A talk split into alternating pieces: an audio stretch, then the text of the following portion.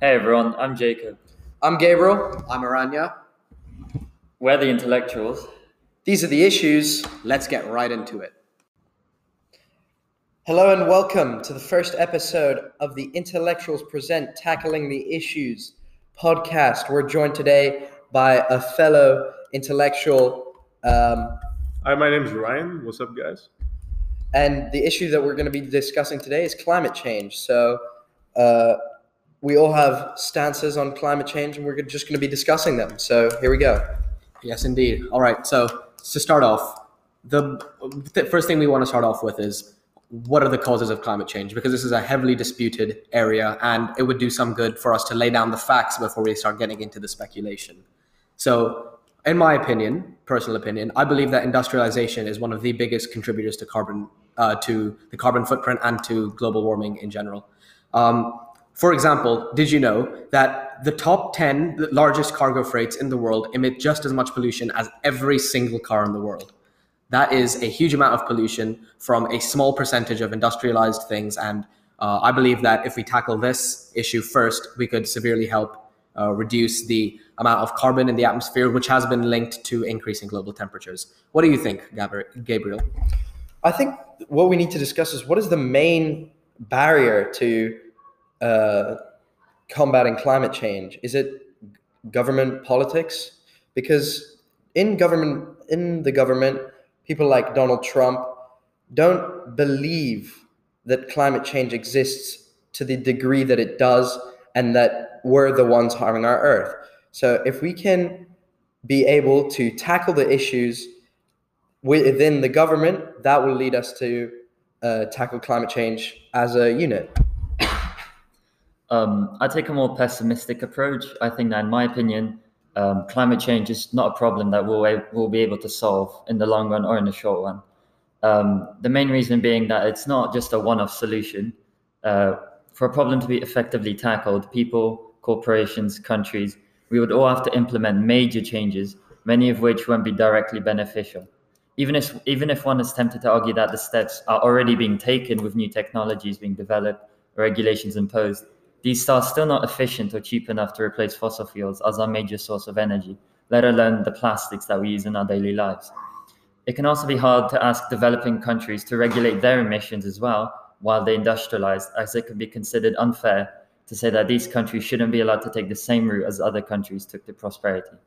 Finally, um, apologies for being so long, but it can be hard to solve a universal global problem if not everyone is on board or on the same page. Many appear to underestimate the consequences of the severity of climate change, while others just flatly reject any such idea.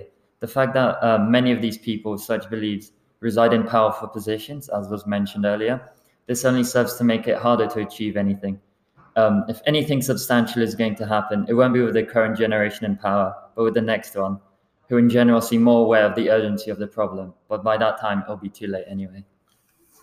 So the question that I personally have is how do we not how do we know that it's not a natural thing? So for example, there are sunspots on the sun and changes in sunspots over period long periods of time, such as 10,000 years, uh, lead to global warming, and it's this has been known for a while, uh, as well as axial tilt, the position of the orbit of the Earth.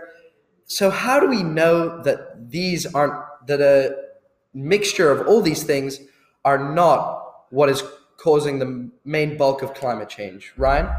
I mean, I think definitely it's good that you clarified the point there because the concept of climate change is one that is ubiquitous. It's a ubiquitous concept that most most people in the modern age agree with. Um, however, there's massive debate on the causes, right? What's behind this?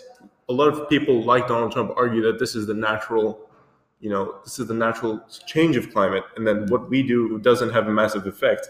And others argue that we are the the uh, the sole perpetrators when it comes to the state of our um, rising climate.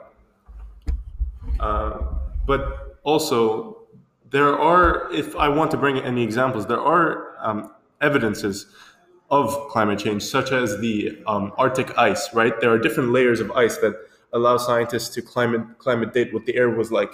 It has shown us what the air was like at the, at the um, birth of our planet. and what it is right now. And the different layers have shown that over time we are at the highest rise of climate change following the um, industrial revolution.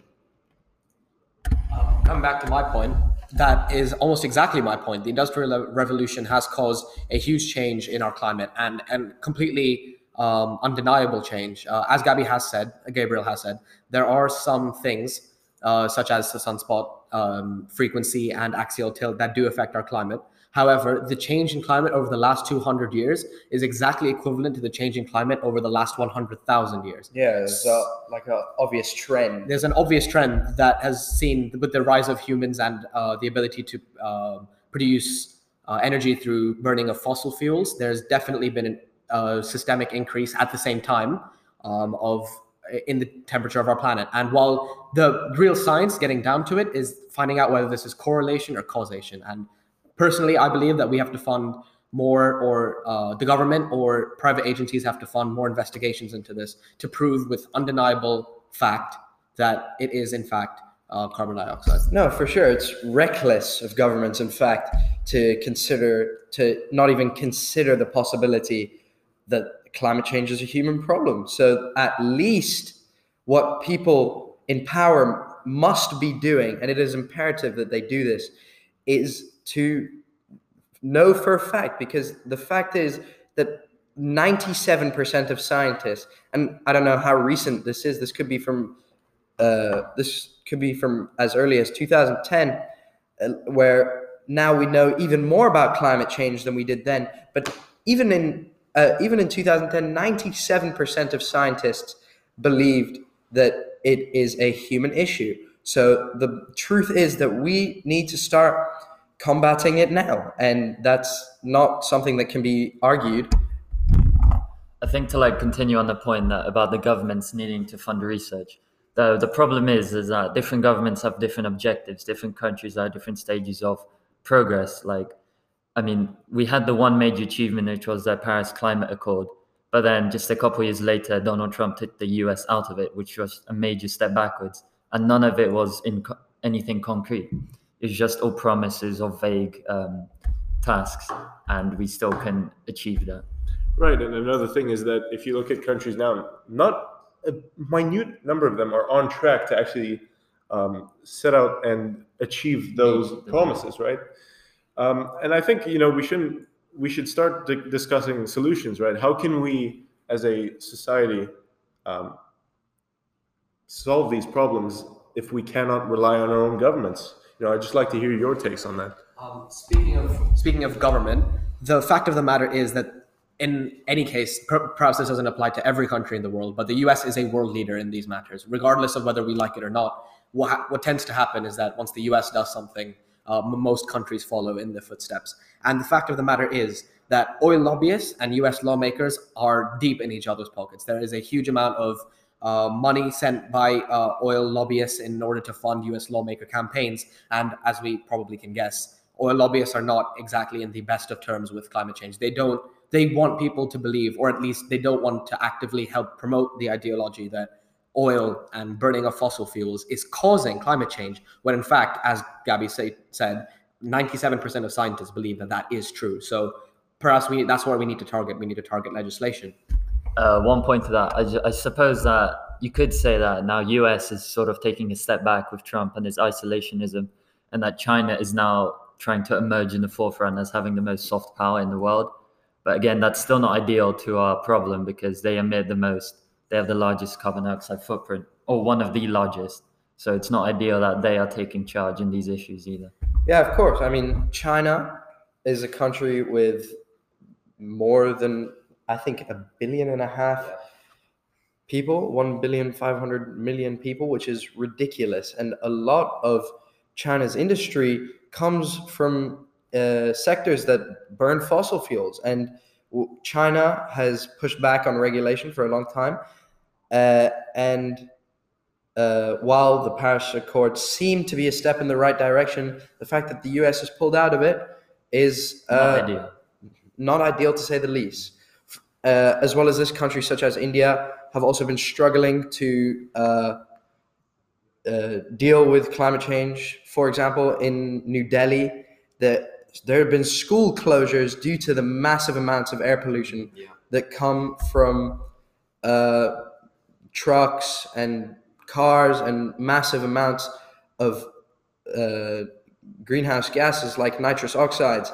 And there's really, it's very difficult to come together and uh, discuss this if countries are uh, dealing with, if are not effectively dealing with things like that.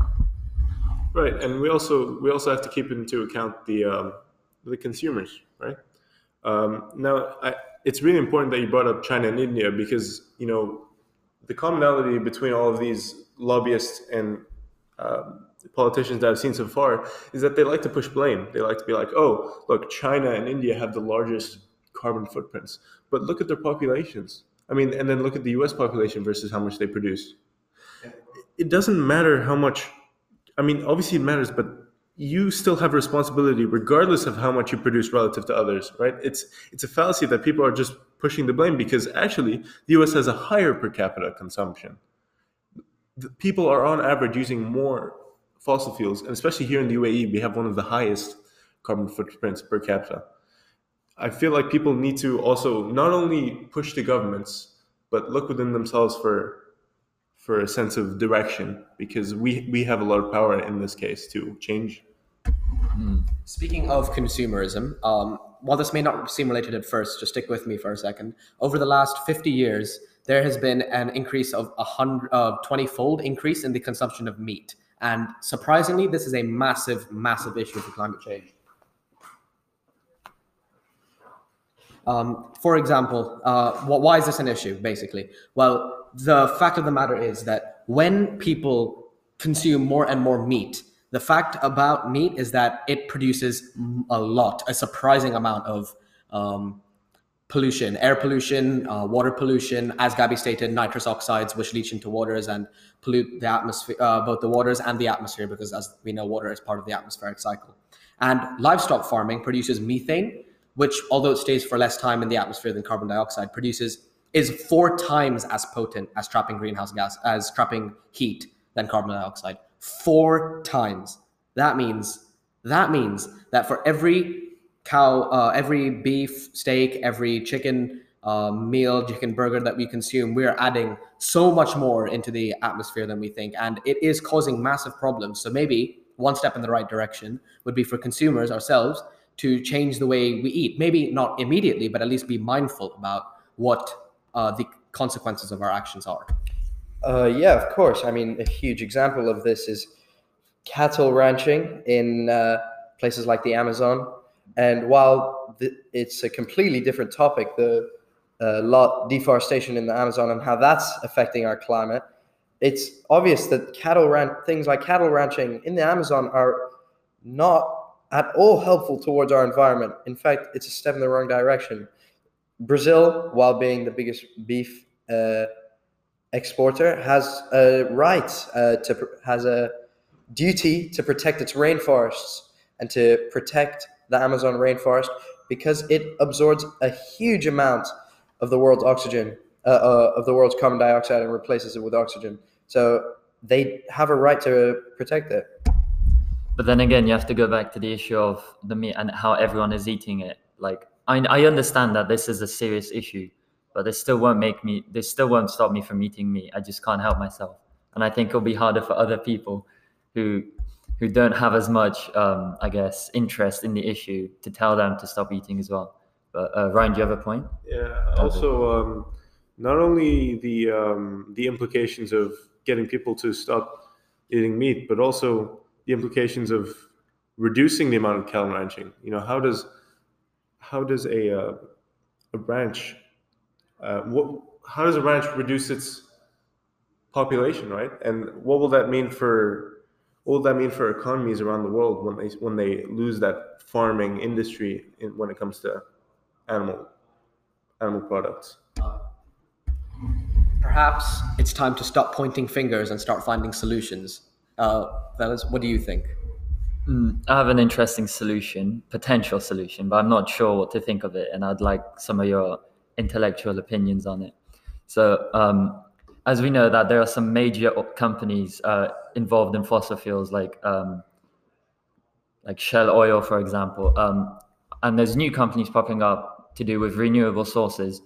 Um, I have this idea that instead of having different com- new, like fresh companies, why don't we just transfer all the abilities and um, and the technology to the old companies so they would produce with the infrastructure and with all their capital they already have they can start producing renewable so- from renewable sources. Well i mean it's a very like idealistically it's a strong point. However how much how feasible is it? How willing would companies be to abandon what makes them the most money? Like like there's just no way to persuade Shell Oil to drop the shell to drop the oil out of their name and replace it with Shell water, Shell renewables. water, Shell renewables. Like in a capitalist world, do we are we able to persuade them to do that? And there's also the other side of the other companies. Should they just stop existing for the benefit of society? That's just something you can't answer for someone else um, as interesting as these solutions are, from an economic standpoint, the greater the competition in the market, not only is the price lower, but also there is a greater consumption of, say, for example, oil and um, energy in general, let's say. So that includes oil and renewables, or non renewables and renewables. Now, how do we start pushing for more renewables? The fact of the matter is, we need more competition in the market. So th- that means that either we need better renewable energy or we need more renewable energy. And an interesting statistic that I found a few days ago was that if we manage to produce solar panels which are 10% efficient, just 10% efficient, then with an area of solar panels the size of 0.1% of the UK, we will be able to power the entire of the UK, which means that honestly, personally, I believe that we have to invest in companies such as Tesla, who are leading the drive for renewable energy and solar energy, which is so absolutely vital for um, energy going forward for renewable energy and in the long term for combating climate change. And if we do this now, and if we manage to play our cards right, we should be able to um, provide energy sustainably, efficiently, and uh, cheaply for all. Yeah, I, definitely agree with you, Aranya. Um, one one like controversial debate that I'd like to bring up is to what extent should we curb people's liberties and um, compel them to like what what government institutions should exist to compel people to abide by these or should we allow it should we just f- focus more on educating people and allow pres- preserving liberty? Or do you believe that government should compel people to abide by these solutions to climate change? It's a lot of points a lot of solutions but i'm not sure which ones yeah the the, i think i think we come here with more questions than we have answers. And there's just so many that due to time constraints we have to end it there. But there's just so much more to discuss on this topic.